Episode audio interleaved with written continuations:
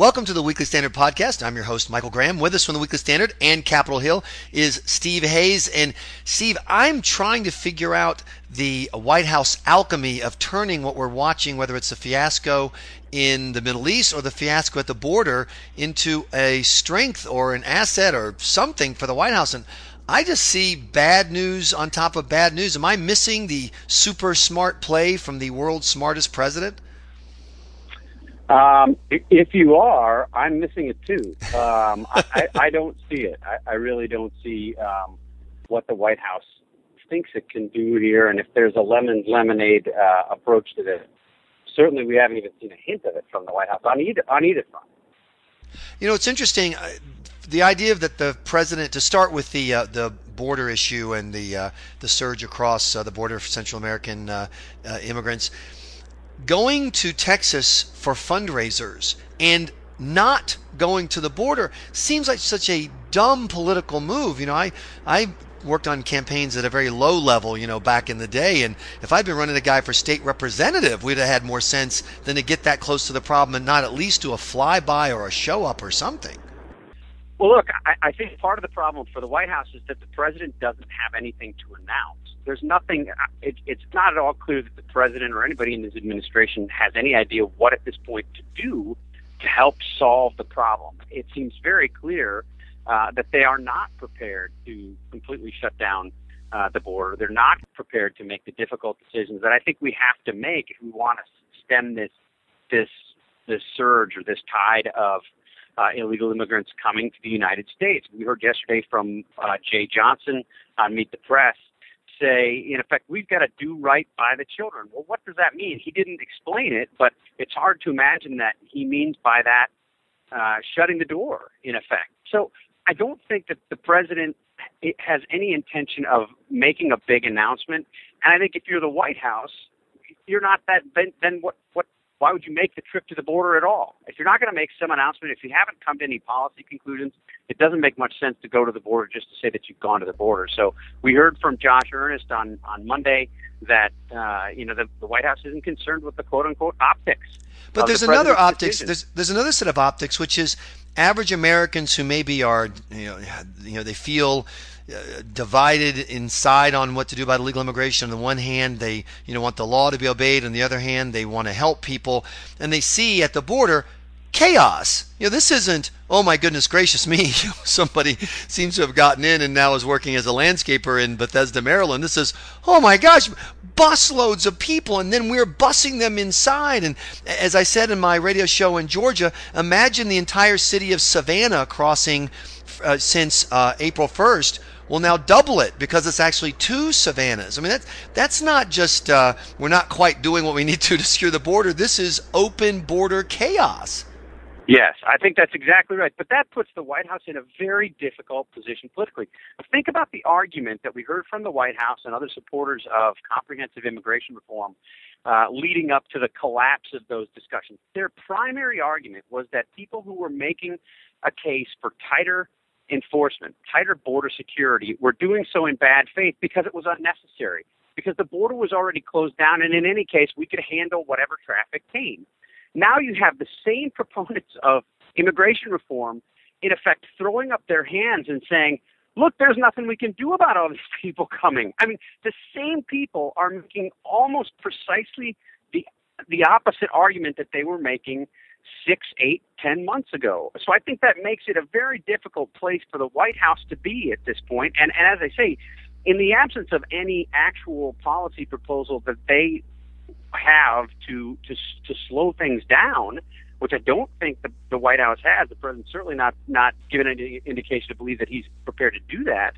Um, you know, they're basically just playing defense here, and I think we're seeing from the White House over the past ten days, two three weeks, just flailing on this issue.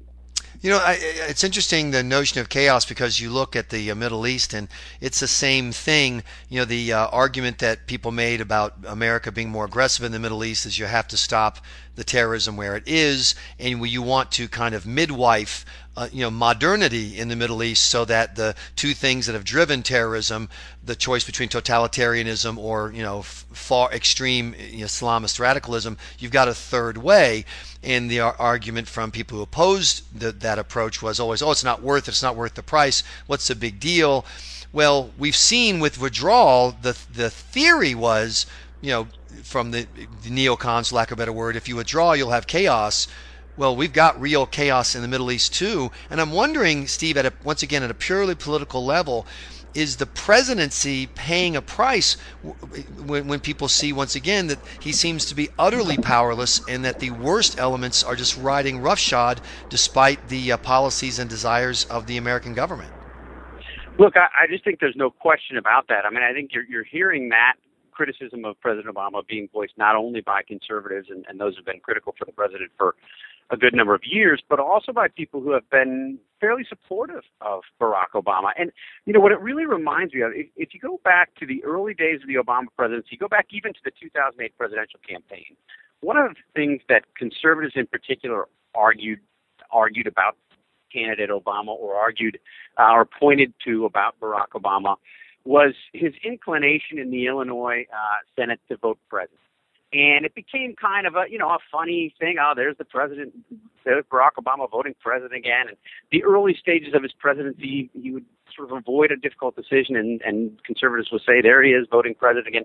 And it didn't, I think, get the kind of serious attention from the Washington establishment uh, for the kind of criticism that it was. And now I think we are seeing the the the, the detrimental effects of a president who simply refuses to do the job of president, simply refuses to lead and make those difficult decisions. So it might have worked in the Illinois Senate where all the only ramifications were maybe a bill goes down or you get you know your political opponents can point to it and say this is somebody who lacks resolve uh, or is unwilling to make difficult decisions. But when you're president of the United States, you can't avoid, you can't just pull back and say, I'm not making a decision, because then decisions are made for you. Then others fill that power vacuum. And we're certainly seeing it on the border, as you pointed out earlier, and, and there's no question that we're seeing it and have been seeing it. I would argue not just for, for months, but for almost the entire Obama presidency. The United States withdrawing, signaling its withdrawal, announcing its withdrawal, and others not good characters, not good either state actors or non-state actors seeking to, to fill that void. One last question for you, Steve. I really appreciate your time for this podcast. I get a sense that the one, the tool is going to be simply to make Republicans radioactive to try to say you can't possibly considering consider voting Republican because they hate women and want to steal their birth control and they hate the earth and want to burn it up and they hate people for coming to America who you know aren't white European males has the chaos reached the point where those arguments won't work, or can they uh, do what they did in 2012, which is to get American voters to overlook, you know, a weak economy and an unpopular Obamacare bill and, and stick with Democrats? I think it's much more difficult in in a midterm election where there is no national candidate. There's no national face of the Republican Party. So Democrats could could make the claim. Barack Obama and his campaign could make the claim. Mitt Romney is rich out of touch guy. He's you know he likes to fire people and all the kind of ridiculous arguments we heard about Mitt Romney. And, and there was sort of a face to it, and then everybody running in a Senate race, everybody running in a competitive House race was sort of lumped in underneath Mitt Romney. I think voters in a midterm election, uh, you know, obviously voters in a midterm election uh, tend to be more conservative uh, than in presidential years. But they also have no choice but to pay attention, more attention to the candidates in their individual races. And I just think it'll be awfully hard for national Democrats to employ such an obviously defensive play and have it work sort of across the board nationally. It seems like a, a real stretch. And there's one other point I would make.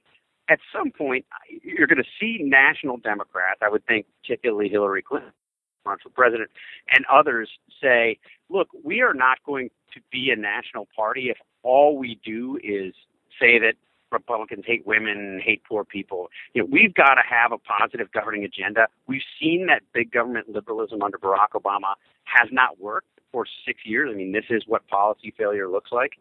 And we've got to come up with something else. And I would expect you you'd at least start to hear Democrats toy with those ideas in the months leading up to the 2012 midterms. Well, I've already heard it midterms. from the Hillary campaign. It's going to be a $225,000 speech in every pot.